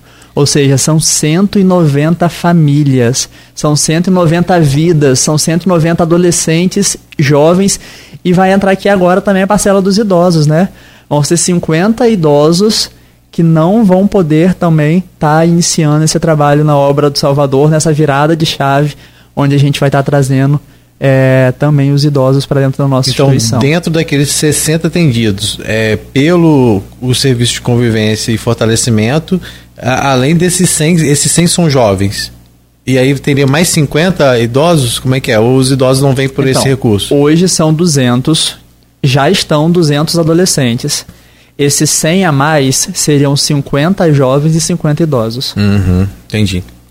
Então, somando, ele daria mais ou menos hoje é, cento e noventa é, atendidos entre jovens e idosos que não poderiam é, iniciar suas atividades, quer dizer, hipoteticamente, porque vocês, né, de uma certa forma... não parou ainda. É, não parou. E, e, e também, e essas novas vagas não foram abertas. Não foram abertas. É, só para a gente poder ser justo, né, esse recurso para esse atendimento a cem pessoas... entre jovens e idosos, pelo Serviço de Convivência e Fortalecimento de Vínculos, foi através de uma emenda da, de, uma de, de uma deputada federal, não é isso? Exatamente. É, a gente recebeu uma emenda no valor de duzentos mil reais da deputada federal Cristo Nieto.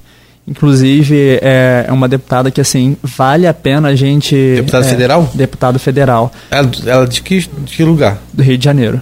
Vale a pena a gente conhecer, porque ela tem, é, através do seu assessor, visitado essas instituições aqui em Campos exatamente para poder destinar recursos. Então, se eu não me engano, é, ela já destinou recurso também para a P A P, É, eles visitaram, por último, agora o Centro Juvenil São Pedro. Então, assim, eles estão visitando essas entidades de Campos porque reconheceram. E aí, olha só, Campos e essas entidades no, no, no cenário federal, né? Eles reconheceram o trabalho importante que essas O S Cs fazem. Então, eles têm visitado algumas instituições. Orquestrando a Vida também já foram é, contemplados pela emenda da deputada. Então, ela tem sempre contribuído com a Obra do Salvador e com outras entidades aqui de Campos, destinando emendas parlamentares. Então, assim, a gente já teve uma emenda parlamentar dela no ano passado, né? E a gente tem outra agora para executar em dois mil e vinte e quatro, que vai estar tá aí parada na Lua. É, porque sem a, a votação, é todas essas emendas... Não chega. É, não chega. Exatamente. E aí, é o que a gente está falando, né? Inclusive, a gente está em busca de... É, de... de novas informações a respeito disso, porque como você falou, a gente até mostrou nesse programa um áudio que a gente divulgou do Leão falando, né, que estava buscando junto ao Rodrigo Rezende o controle, uma medida de efetuar esses pagamentos, né, de tentar garantir o, o mês de janeiro, mas fica todo esse impasse, né, e essa incerteza se de fato isso vai acontecer. E aí o que, que vocês pretendem? Porque agora vem a, essas audiências que a Câmara marcou. Por acaso, a que vai tratar diretamente das instituições, né, de atendimento à criança e adolescente, inclusive com deficiência, e também de vocês, é a última, vai ser sete de fevereiro. Mas eu vi, inclusive, no perfil da P A P, né, nesse fim de semana, é, uma convocação que a P A P está fazendo às próprias famílias para poder estarem nessa audiência que vai ter na quarta-feira, nove horas da manhã, justamente como uma forma de mobilizar aqueles vereadores que lá estão para tentar chegar a, esse, a um consenso, né, e votar a Lei Orçamentária Anual. É, porque algumas questões estão sendo colocadas pela, pela Câmara, né, pelo grupo dos Bacelar, que a lei é, teria algumas inconsistências e acaba não, não beneficiando a população, e aí é toda essa discussão. Como é que vocês pretendem conduzir daqui para frente? Vocês hoje vão a essa reunião, vocês vão à audiência, estão tentando aí algum tipo de mobilização é, de outra forma para tentar convencer esses vereadores, porque eles, eles chegaram, inclusive a gente recebeu a Elin Nain aqui, que faz parte do Grupo dos Bacelar, e eles disseram que representantes dessas instituições já estiveram na Câmara e saíram de lá convencidos que não seriam prejudicados. Essa foi a afirmação que ele fez nesse programa e, inclusive, isso é repetido na, na tribuna da Câmara. Vocês realmente, em algum momento, tiveram conhecimento disso, que vocês não vão ser prejudicados e por que não seriam prejudicados? Então, é... e aí vou, vamos respondendo por partes, né? Nós estamos nos reunindo como organiza... é... sociedade civil organizada.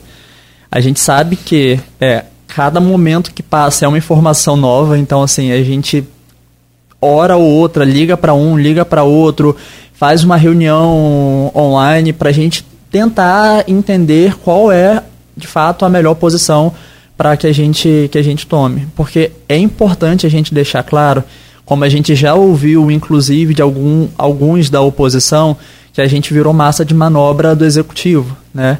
Então, assim, é... nós somos parceiros do Executivo e somos por conta dos convênios, somos por conta do diálogo que nós temos, mas nós não somos é, voz e massa de manobra do Executivo. Isso é muito importante falar porque o Executivo não precisa disso. O Executivo tem seus secretários, o Executivo tem seu, os vereadores ali de situação. Para que, que eles vão precisar das instituições, né? Eles não precisam. Então, quando nós nos levantamos, quando nós vamos... para falar, nós estamos indo para dar voz a quem nós atendemos, que é a população, né? Então, falar que a população vai ser prejudicada, tá, mas prejudicada onde? Em quê? Porque, de fato, ela vai ser prejudicada se a Lua não for votada, uhum. se as instituições pararem. Uhum. Até porque, assim, principalmente quando a gente fala, e assim, vocês falaram que a P A P, a P O I já passou aqui, então, é, ninguém melhor do que elas para falar, mas... quem hoje faz o atendimento da, das pessoas com deficiência? Uhum. Tira a, a P A P, tira a P O I, tira a P A I de circulação. Quem que vai fazer esses atendimentos?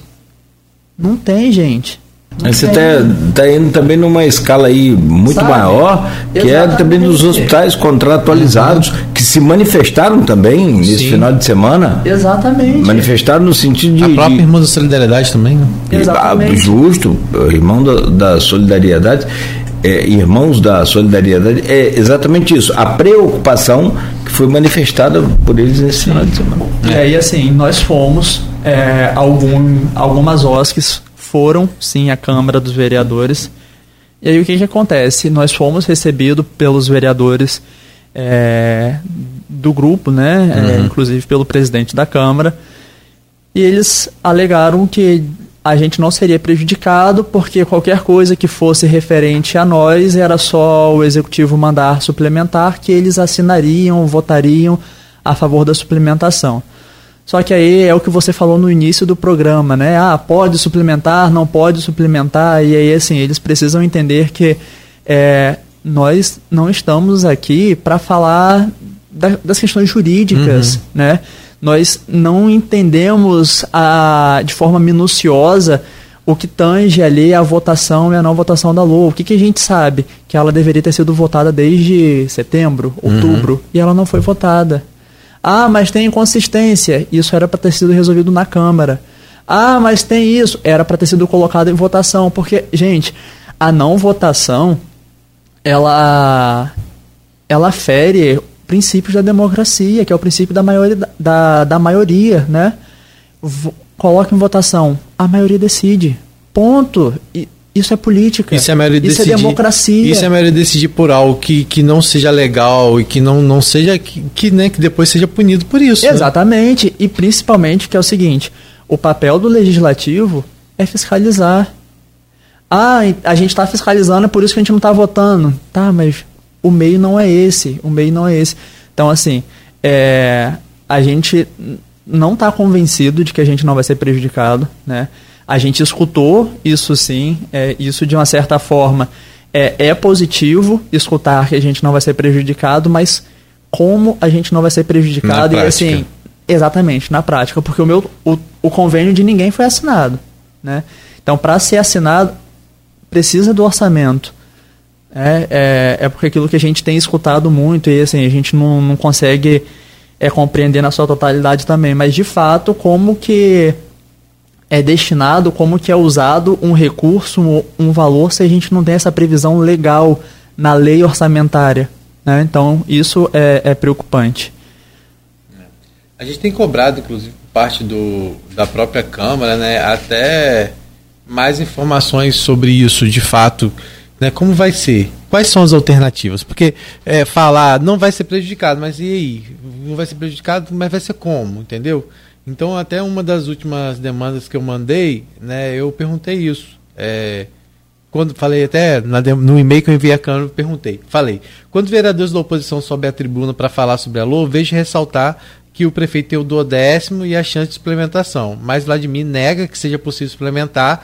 É, né, e gostaria de entender em que os vereadores de oposição estão respaldados que não terá problema de repasse a hospitais, instituições e pagamento de servidores, por exemplo.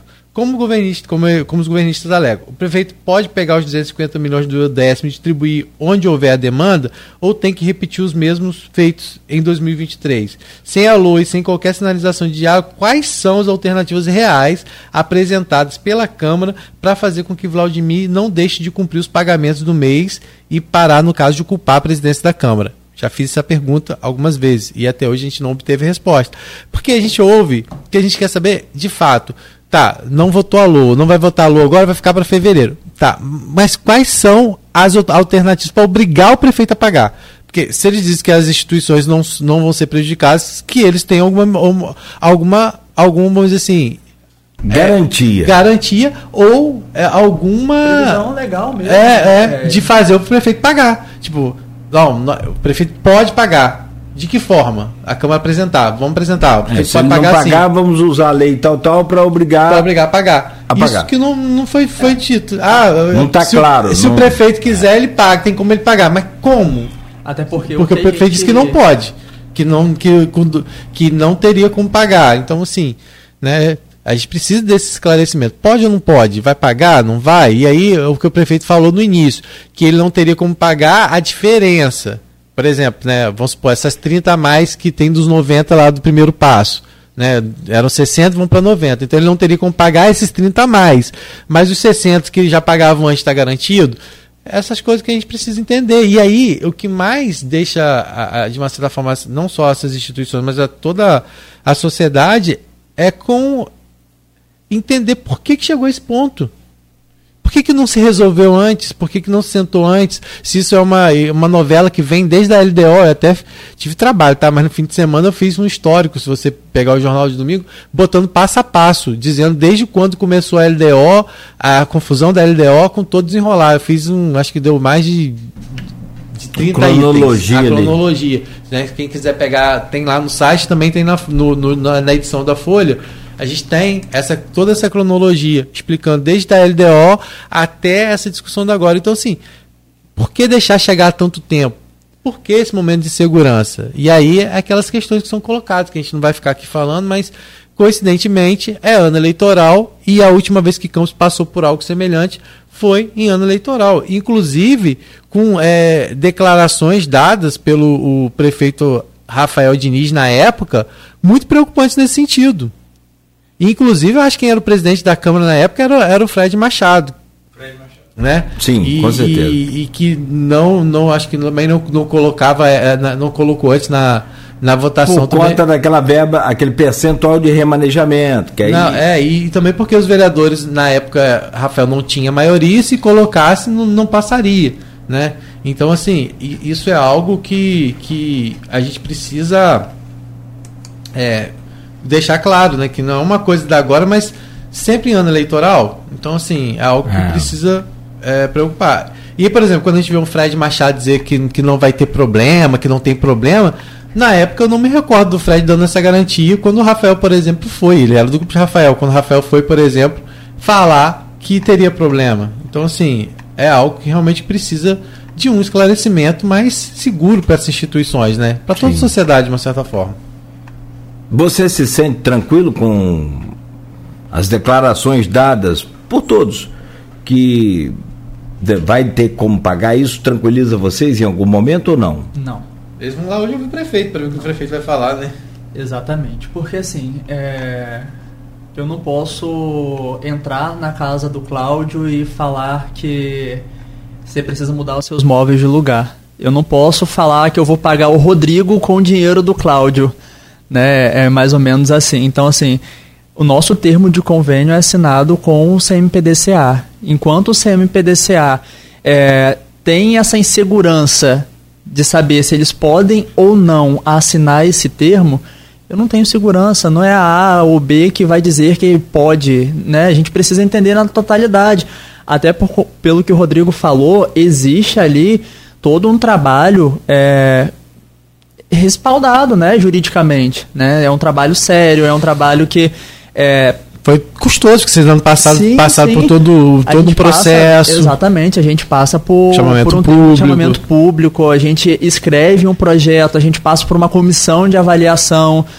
Então, assim, é todo esse trabalho que foi, começou, se eu não me engano, em julho, em julho não, agosto do ano passado, terminou em novembro. Então, assim, poxa, a gente tem todo esse trabalho, mas para na hora de fazer, de fato, a assinatura do termo, a gente tem essa insegurança, então a gente precisa, a gente precisa ter certeza.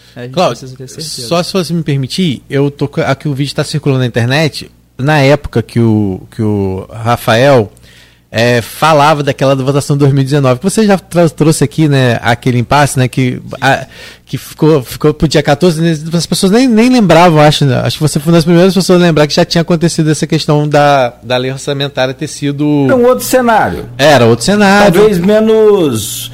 Menos é, dinheiro, menos tudo. É, né? E talvez essa corda menos esticada. Tá muito tensionada. Tá, essa tá. E aí sem... E não tem... É.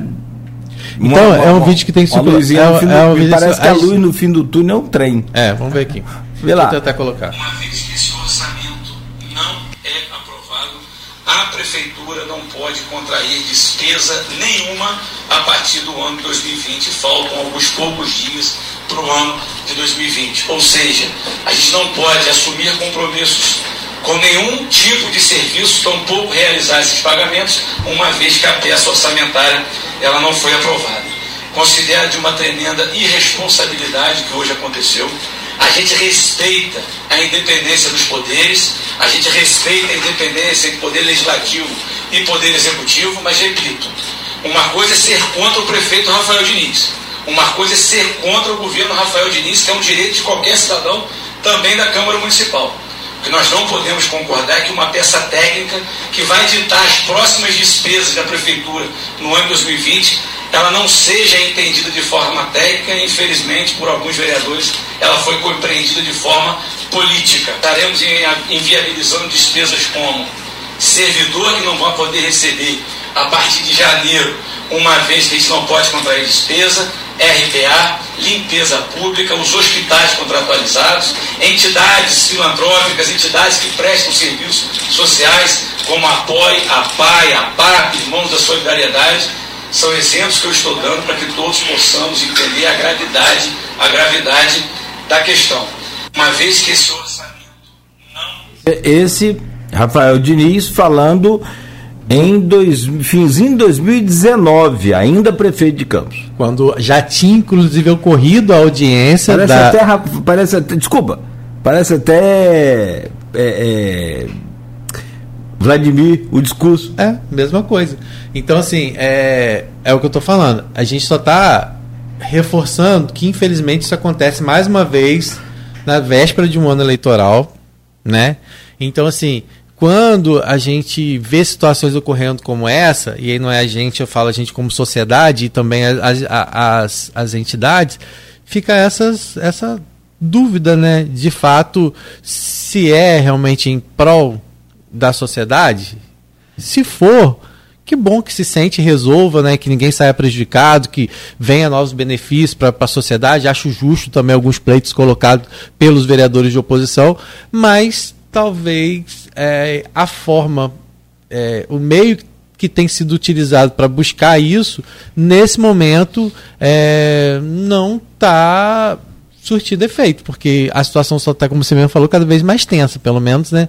A gente tem visto dessa forma, né? Então, vamos ver como vai ser. E vocês pretendem ir a essas audiências públicas? Como é que é? é? Só rapidamente, assim, é importante você trazer isso à tona, porque, se eu não me engano, ele faz parte do grupo da oposição, o Sim. Rafael, né?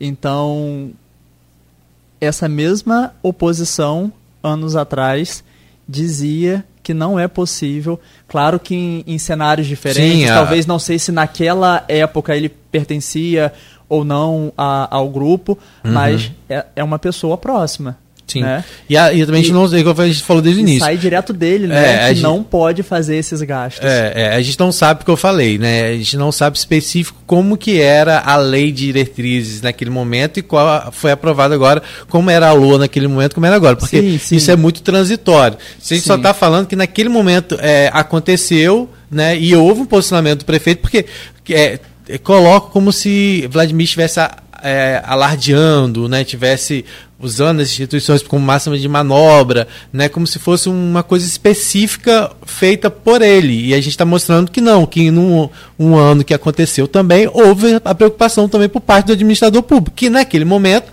era Rafael Diniz, exatamente. Mas podia ser também do próprio grupo. Do, o que a gente está mostrando é que as a coisas se sim, repetem, sim, essa insegurança sim, que não pode existir. Sim. É o que eu estou falando. Cada lei de diretriz orçamentária era de um jeito, cada L O A era de um jeito, o orçamento Sim. naquele momento era um, o dinheiro era um, hoje é outro. Então, assim, é, essas particularidades de cada orçamento a gente respeita, é, apesar de não entender, mas sim, quando alguém sim. fala pode fazer e o outro fala que não pode, a gente dá crédito aos dois. Né? Então, se um está dizendo sim. que pode, o outro pode. Agora, de fato é que não existe um consenso, existe uma insegurança, e no meio dessa insegurança, instituições importantes como a Obra do Salvador ficam sem saber como proceder.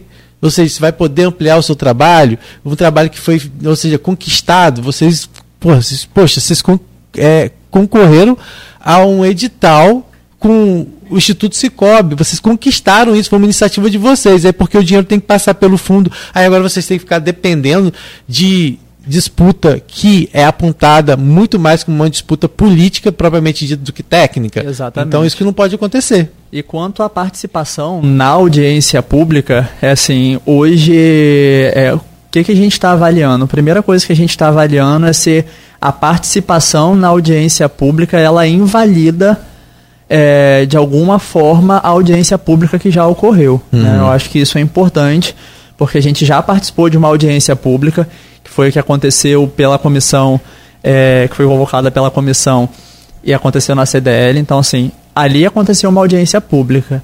Nós participamos dessa audiência pública. Então, assim, de alguma forma isso invalida o que já aconteceu? É o que nós estamos tentando entender. Ou não é apenas um, um acréscimo da discussão, é um aumento dessa discussão? Então, esse é o primeiro ponto. Caso a gente entenda juridicamente que não é, vá invalidar ou vá diminuir a primeira audiência pública que nós consideramos importante, a gente deve comparecer sim. É, toda, toda discussão para que se resolva o mais rápido possível é importante. Então a gente está tentando é, entender esse cenário. Até para a gente também entender, porque o que acontece... É... Para que se tenha audiências públicas da Lei Orçamentária Anual, é necessário que haja convocação em Diário Oficial, tem que sair uma convocação, a, tem, que ter, tem que ser dado prazo para que as, as instituições se inscrevam, né? O que aconteceu, inclusive, naquela audiência que sim, aconteceu na sim. C D L, né? Foi, aconteceu tudo isso. Nessa da Câmara, até o momento, pelo menos, eu não vi publicação em Diário Oficial, vou até verificar, não vi o Diário Oficial de hoje, né? Mas a gente sabe que quem faz a publicação do Diário Oficial é... o município, não, não, não sei como é que está isso, é uma coisa para a gente até apurar. Se a, a, se, às vezes a Câmara também já mandou para a Prefeitura e a Prefeitura não divulgou no Diário Oficial. Então, assim, tem essas incertezas ainda em relação a até a validade, né, do, da, da, da publicação, né, ou seja, dessas audiências. Exatamente. Será que elas vão acontecer? Então, ó, inclusive está aqui, ó, acho que, deixa eu ver se está...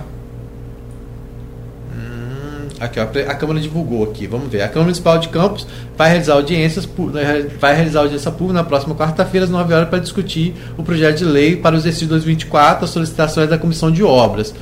É, os órgãos e entidades que pretendem fazer uso da palavra no plenário deverão encaminhar até o dia nove do um, hoje, por e-mail, câmara arroba câmara campos ponto r j ponto gov ponto b r, requerendo devido credenciamento. Conforme o aviso público, os órgãos públicos, empresas públicas e entes pa, paraestatais, serviços sociais autônomos terão credenciamento mediante solicitação via ofício expedido por seus representantes. As entidades jurídicas de direito privado terão seu credenciamento mediante simples ofício, subscrito, tal, tal. E aí a, foi publicado, né, é, esse ato público foi publicado no site da Câmara. Eu não posso estar errado, mas eu não, me, não, não lembro de ter visto sendo publicado em Diário Oficial. Aí também eu não sei se só publicar no site da Câmara teria essa validade. É, então tudo isso realmente que você está colocando precisa ser é, colocado também, né, para poder ver a validade, mas a Câmara convocou aí e é mais um impasse que a gente vai ficar... Olha, é o caos. É. Na verdade a insegurança é, é. é o caos. Agora, se era esse o propósito... Agora, tem uns sinais, e aí tem sido bem interessante essas entrevistas aqui e todos os depoimentos, no sentido de que a população se baseie nessas informações de quem realmente está lá, né, no meio da, da, né, dessa, dessa guerra, no meio dessa batalha aí de, de poderes, pelo que a gente consegue entender. E, por exemplo, esses sinais são os que você, por exemplo, falou aqui hoje, vários. O que a Elaine Leão falou aqui foi muito interessante. Na semana passada, a presidente do Ciprozep, ela falou, gente, nós nunca fomos, e aí palavras dela, do que eu me lembre, colocados em discussão na LOA. Por que que agora estamos sendo? No ano eleitoral? Enfim, está aí no, no recorte aí do programa. Então, aí a população vai entendendo o que que é, é quem é quem nessa, nessa batalha aí de, de poderes, e que deixa a situação muito complicada. Exatamente. Hoje, se não houver repasse, vocês têm condições de, de operar. Houve uma instituição, a, a Bem Faz Bem, por exemplo, o Marcelo falou que se não houvesse nenhum acordo aí entre as partes envolvidas, a instituição seguiria, porque ela tem outras fontes, tem outras é, aberturas de, de, de fonte, então fica mais fácil, não depende só da prefeitura. Vocês, por exemplo, têm autonomia para viver sem a prefeitura? Então, é, alguns projetos sim, né? Alguns projetos sim, é, e até para manter, por exemplo, é, os projetos que são financiados, mas não pelo ano todo, não por um período longo de tempo. A, a Obra do Salvador ela não vai fechar as portas, ela tem trabalhado a cada ano que passa para ter é, mais sustentabilidade dos seus projetos, mas a gente sabe que hoje, por exemplo, os projetos que foram citados, Serviço de Convivência, o Primeiro Passo, que são projetos que são financiados, esses projetos a gente não conseguiria é, contemplar durante três, quatro, cinco meses. Talvez um mês, dois meses, tentar segurar as pontas enquanto enquanto resolve, enquanto resolve porque assim, para vocês entenderem, todos os jovens assistidos, eles recebem alimentação na Obra do Salvador. A gente é tá isso falando, que eu te perguntar, esqueci de exceto, falar. Perdão, exceto os jovens aprendizes, porque eles já não estão mais ali todos os dias, né? Então, eu tô falando de praticamente trezentos e noventa jovens que são que se alimentam na Obra do Salvador. Então, assim, gente, não é um custo baixo você dar uma alimentação para esses jovens de segunda a sexta na Obra do Salvador. Além disso, tem todo o material didático que a gente oferece, tem o material pedagógico, tem o material de limpeza, tem é, água, luz, telefone, internet, tem uma estrutura que precisa ser mantida. Uhum. A gente não está falando é, simplesmente de, ah, são só os funcionários, não. A, tem folha, tem cargo, tem toda a estrutura, né? Então, é de fato complicado a gente manter isso por muito tempo. Então, hoje, alguns projetos, eles já se... Por exemplo, o próprio Jovem Aprendiz. O Jovem Aprendiz a gente não vai parar. Uhum. É, e assim, com esse impasse ou não, ainda que demore, a gente não vai parar. Mas a gente pararia, por exemplo, serviços de convivência, primeiro passo, que dependem, né, desse financiamento.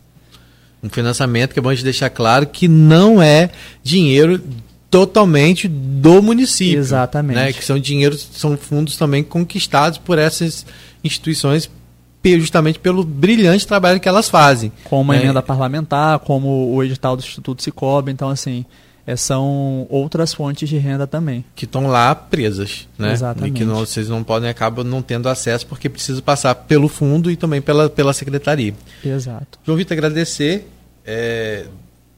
É, mais uma vez aqui a, a sua participação, dizer que o espaço está sempre aberto para vocês, a gente vai estar tá acompanhando hoje essa reunião lá, né, ver que, qual vai ser o desfecho, é, lembrando ao tempo todo aqui, Cláudio, reforçando mais uma vez, né, eu aproveitei inclusive para falar para as pessoas da, sobre a convocação da audiência pública é, da Câmara, que foi feita a, a convocação, que a gente não tinha essa informação. O que eu disse é que não tinha sido, pelo menos, visto por mim no Diário Oficial, mas no site oficial da Câmara está lá essa convocação para quem quiser se inscrever, né? Então está lá o e-mail, tudo certinho, é só entrar lá no, no site da Câmara de Campos, da Câmara Municipal, onde tem todas as informações a respeito disso. Para quem não sabe, o endereço é câmara campos ponto r j ponto gov ponto b r, para aquelas pessoas que quiserem se inscrever e ter voz nessa audiência pública que foi marcada nesse primeiro momento para tratar sobre a...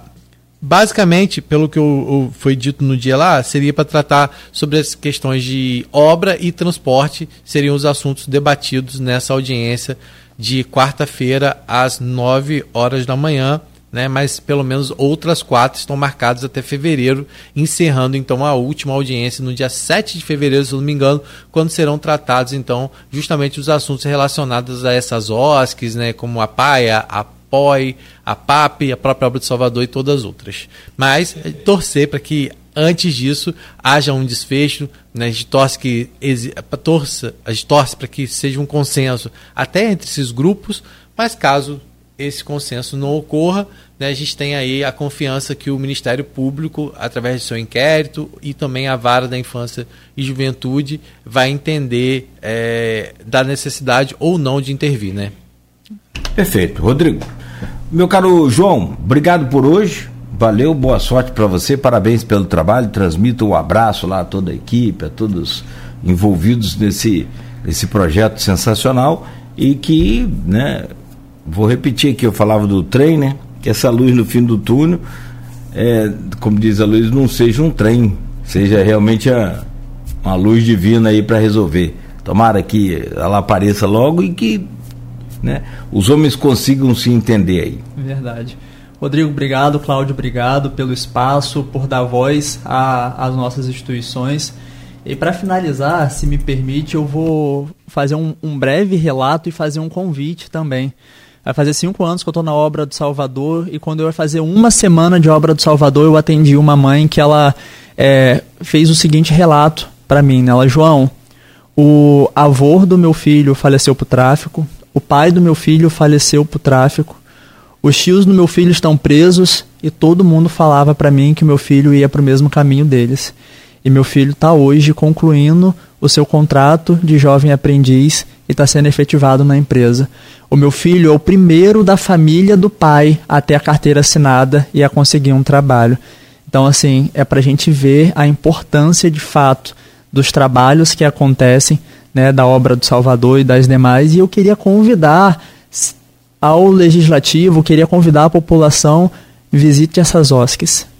Visite essas O S Cs que você vai de fato ver a realidade desses atendimentos. Você vai ver a realidade desses trabalhos que de fato impactam a sociedade e o município de Campos, trazendo mais cultura, trazendo mais educação, trazendo mais esporte, lazer, trazendo mais segurança, trazendo mais vida, trazendo mais dignidade. Então, quero deixar esse apelo, esse convite para a população como um todo, né? Para que, de fato, elas possam ir lá e ver esses trabalhos acontecendo. Pessoas que estão jogadas, desculpa a expressão, à margem da sociedade, onde muitas pessoas passam, olham, mas fingem que não estão ali, né? São essas pessoas que a Obra do Salvador, a P A I, a P O P, Centro Juvenil São Pedro, lá Fabiano, vão lá, seguram nas suas mãos, levantam e falam assim, agora segue, meu filho.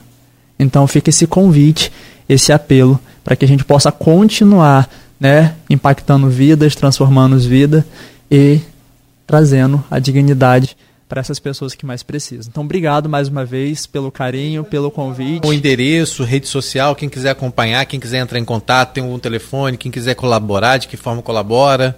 Perfeito, então tem o nosso site obra do salvador ponto org ponto b r, nosso Instagram, arroba Obra do Salvador, segue lá a gente nas redes sociais, segue a gente no nosso site também. Você que quiser colaborar, seja com doação de material, financeira, se você é empresário, quer contratar aprendizes, pode me procurar lá, pode entrar em contato. Meu número é o vinte e dois, nove nove nove, oito nove, um seis dois zero, vinte e dois, nove nove nove, oito nove, um seis dois zero. Fora isso, nosso endereço é ali no é, Praça Ribeiro do Rosário, número dezesseis, Parque Leopoldina, ao lado da Igreja Nossa Senhora do Rosário, em frente à Praça do Saco, como é conhecida. Uhum. Né? Então, estamos lá de oito às dezoito, sem pausa para almoço, esperando por vocês. Muito bom. Rodrigo, obrigado também, bom dia. Amanhã, Folha da Manhã impressa aí nas bancas bem cedo e nas casas dos assinantes também, ok? Isso aí, com o que a gente vai colher dessa reunião de hoje, às quatro horas da tarde lá no SESEC, né, com todas as instituições e depois acompanhando a sessão na Câmara, né, e trazendo informações também sobre a, essa audiência que foi marcada, assim como a gente deu destaque a outra audiência que aconteceu, é nosso papel também informar que, né, dessa audiência que, tá, que vai acontecer já amanhã às nove horas da manhã na Câmara de Campos, né? Então a gente vai estar tá trazendo todos esses detalhes na edição da Folha, claro, também com a, a participação aqui do, do João Vitor, né, falando um pouco sobre essa preocupação da Obra do Salvador, que não é muito diferente, né, de várias outras instituições que a gente já recebeu aqui, aquelas que a gente ainda não recebeu, inclusive também como a Fátima Castro publicou no último fim de semana nas redes sociais dela e a gente também publicou no nosso portal Folha um. Perfeito. Bom, tem um, um só um, um detalhe aqui É, tem algumas mensagens aqui, Zé Armando está postando aqui, mas ele quer saber depois, o, o, o meu caro João, é, sobre, cadê que, ah, nessa parceria Obra do Salvador, empresa, quais as obrigações de cada, de cada parte? É, infelizmente não vai mais dar tempo, mas depois você pode entrar em contato com ele também, se ele quiser. O Zé Armando representa a empresa grande de Cardoso, que está se instalando em Campos. Ele perfeito, pode, perfeito. pode também ser parceiro lá. Aliás, deve ser parceiro. É muito grande a empresa que ele representa. Muito bom, vou anotar aqui agora. Valeu, gente. Até amanhã. Até. Cedinho, se Deus quiser. nove horas e dez minutos, fechamos por aqui o Folha no Ar de hoje. Claro, na expectativa de que tudo seja resolvido o mais rápido possível e da melhor maneira possível. A gente volta amanhã às sete, no oferecimento de Coagro, Proteus, Unimed Campos, Laboratório Plínio Bacelar e Vacina Plínio Bacelar.